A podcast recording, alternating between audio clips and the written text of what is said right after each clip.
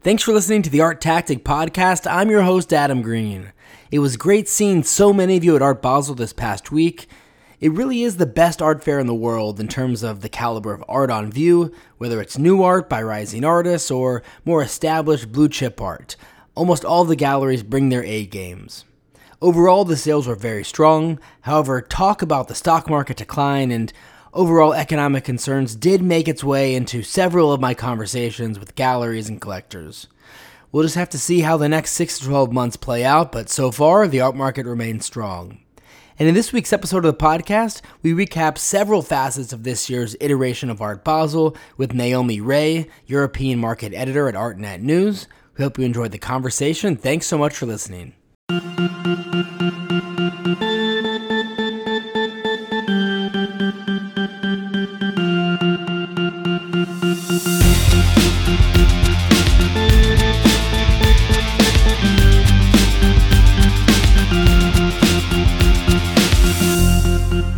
Naomi, thanks so much for chatting with us. Thank you so much for having me. Absolutely. So, this is the first iteration of the fair in its summer spot since before the pandemic started.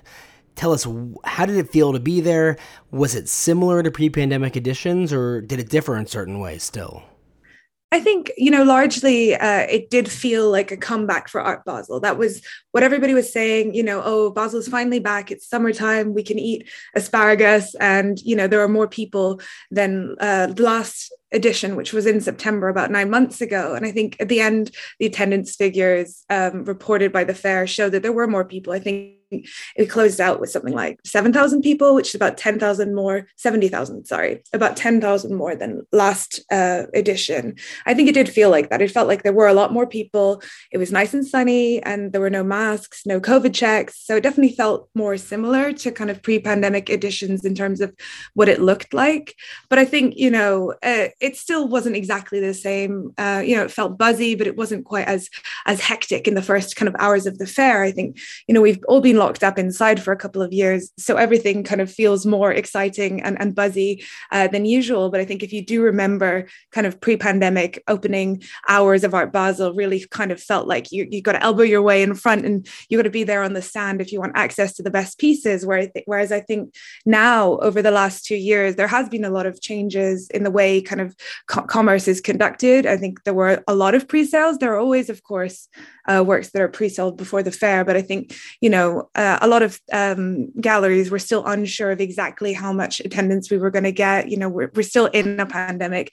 If it's not, um, you know, we're not completely out the other side. So I think there was kind of action in the first moments of the fair, but it wasn't exactly the same as it used to to, to feel. And I think you know one of the um, interesting things to look at is you know the art on view um, I think one of the things in September that people complained about a lot was Unlimited, which was the section of the fair where you usually get these kind of very monumental, exciting installations. And, and last year, um, there was a lot of complaints about it being quite, you know, two dimensional, the work that was brought, which I think a lot of that had to do with logistical issues. Um, things like shipping during um, the pandemic were still difficult. And I think it definitely felt more like uh, pre pandemic editions of the fair in what was on view at Unlimited, but not quite as spectacular as it once was. So I think the overall sense is that, you know, we're back, it's better than it was, but I don't know if you can say that it's exactly how it used to be. And just from a geographical perspective, where were people traveling from for this Art Basel? Travel has, of course, been severely limited the past few years, but did people come from all parts of the world for this year? Yeah, I think again, just looking back to one of the, the biggest takeaways from last September was everybody was kind of complaining about the fact that, you know, while there were a lot of European visitors, the pandemic restrictions meant that it was practically impossible for a lot of visitors to come over from the US um, or from Asia.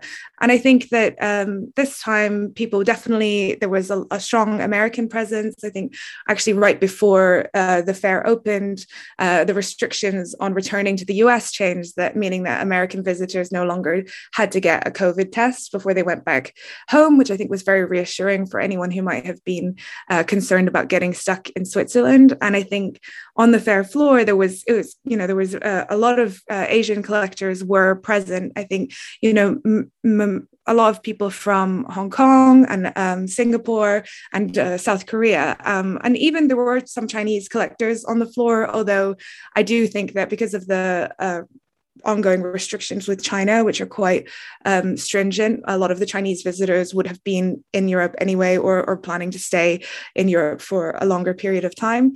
Um, and I think, yeah, it did. It did feel like there were a lot uh, more people. But again, I think you know if you actually look at the numbers, it can tell you you know a bit more than what it felt like. So I think it was uh, we closed out with seventy thousand people, um, but the 2019 edition of the fair I think had ninety three thousand visitors. So I don't think you can say you know exactly uh, like the numbers were exactly the same, but geographically there was definitely more diversity than last year. And so, if we shift our focus to the sales aspect of Art Basel, how were sales at the fair this year, and what were some of the most noteworthy ones? Yeah, I think sales were good. Um, and Art Basel is kind of one of the fairs that uh, is usually, you know, you're going to get the highest prices. Um, and so uh, it's not astonishing to be seeing, uh, you know, sales reported in the seven and even eight figures. And I think, you know, uh, in the beginning of the fair, that definitely uh, proved to be true. Um, Hauser and Wirth reported a massive sale of their. Um, they had a big Louise, an 11 foot tall Louise Bourgeois spider sculpture, kind of hovering over their booth, um, and they reported a sale that um, 40 million sale of that um, in the first few hours of the fair, which I think that they had obviously lined up someone that they had in mind ahead of time that they closed at the fair. Um, over at Pace, I think there was a beautiful picture um, by Joan Mitchell, uh, which sold for 16.5 million. Um, and David Zwirner had Felix Gonzalez Torres's light bulb sculpture, um, untitled Tim Hotel, which I think they sold for uh, 12.5 million. And there were kind of multi-million uh, dollar sales at, at, all of the uh, a lot of the other um, major galleries as well. I know that White Cube placed uh, 5.5 million Baselitz, um, and I think uh, Xavier Hufkens, who've just started representing Milton Avery's estate, sold um, a painting for 2.5 million there. So I think a lot of big splashy sales, and I think uh, even uh, in, on the kind of uh, mid mid range and lower end of, of the scale, you know, a lot of the galleries reported to have sold well. Yeah, and in your recap on ArtNet News about the fair, you really touched on an interesting trend in the market relating to younger versus established artists. How did that play out at the fair this year? And you also interestingly discussed a change in exhibitor rules by Art Basel that may have actually furthered this. Can you tell us a little bit more about that? Yeah, um, there was a a change in the rules. So Art Basel relaxed its um, participation requirements for galleries that were able to apply. It meant that um, galleries who had not been open for uh, longer than uh, I think previously galleries had to be open for three years before they were eligible to apply, and they dropped that down, and galleries didn't have to have a permanent space. So I think that that made it easier for galleries, um, who most of whom are younger, to apply, and I think it resulted in 19 first-time exhibitors um, coming to the fair. Um, one of those was the Paris and Chicago based Mariane Ibrahim and uh, Guatemala City's Proyectos Ultravioleta.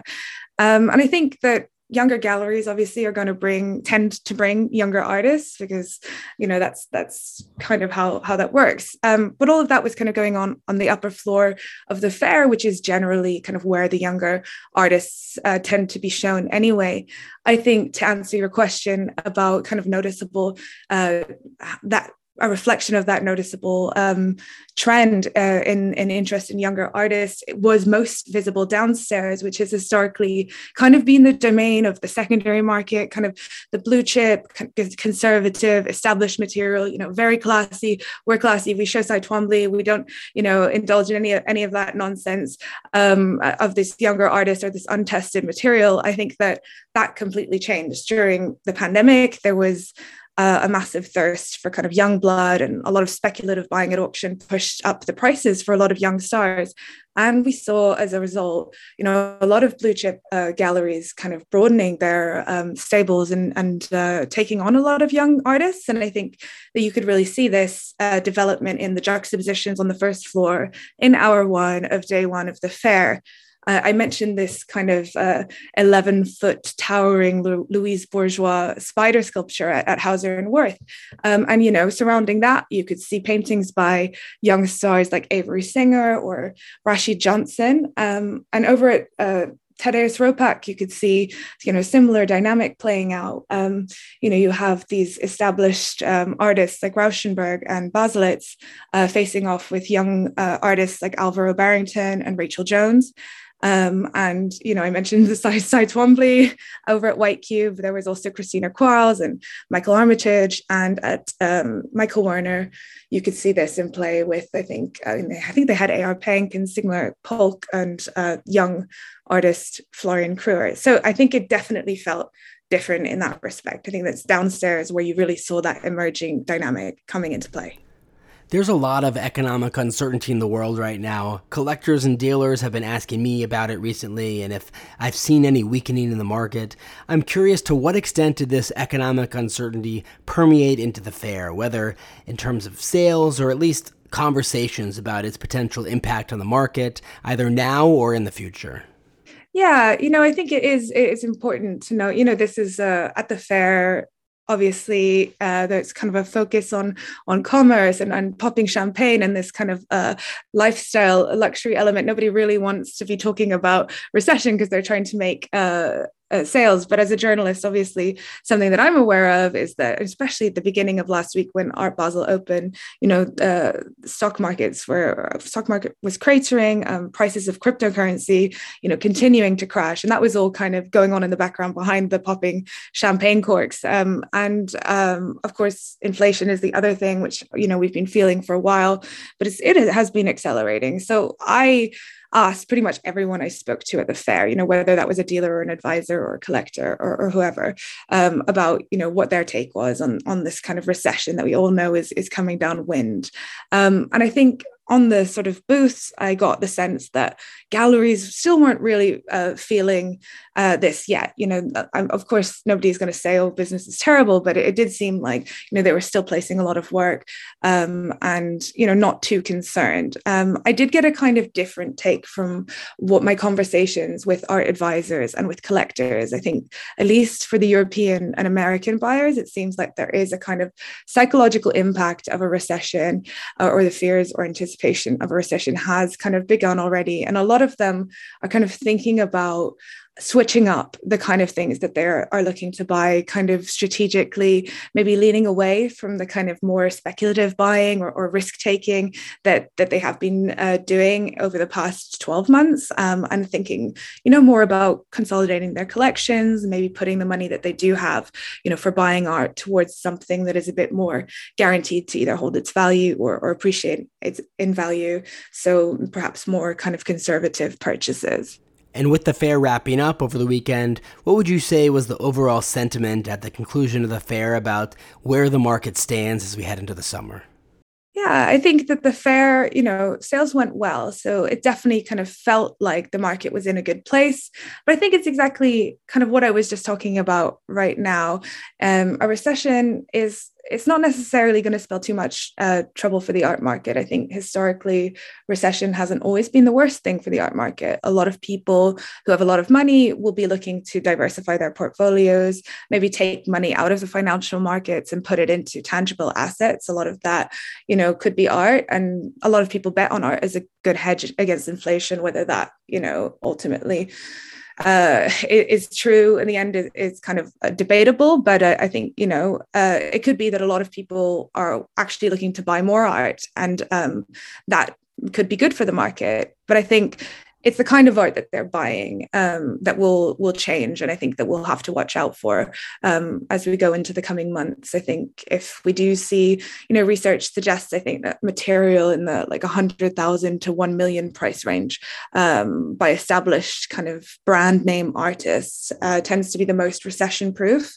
Um, so where the pain is most likely to be felt in the market could be in the emerging sector um, and as always in the middle market with buyers kind of more likely to feel the squeeze of the recession you know there um, than uh, the ultra wealthy.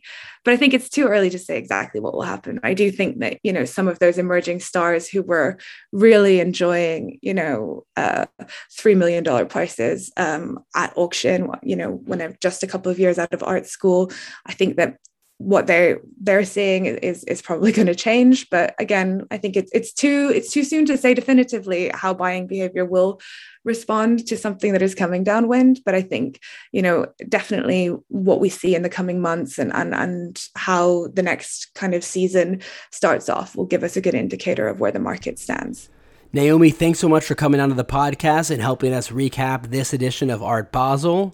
If our listeners haven't already, I definitely recommend they check out your article recapping the fair, as well as all of your articles in ArtNet News. And you're also on social media, often talking about the art market. Where can we find you there? Yeah, my Twitter and Instagram handles are both at Naomi K. Rea. Um, and you can also listen to uh, me speak on the art angle, which is ArtNet News's podcast as well. Perfect. And yeah, always happy to promote other Art World podcasts. Naomi, thanks so much again. We appreciate it. Thank you so much for having me. It's been a pleasure.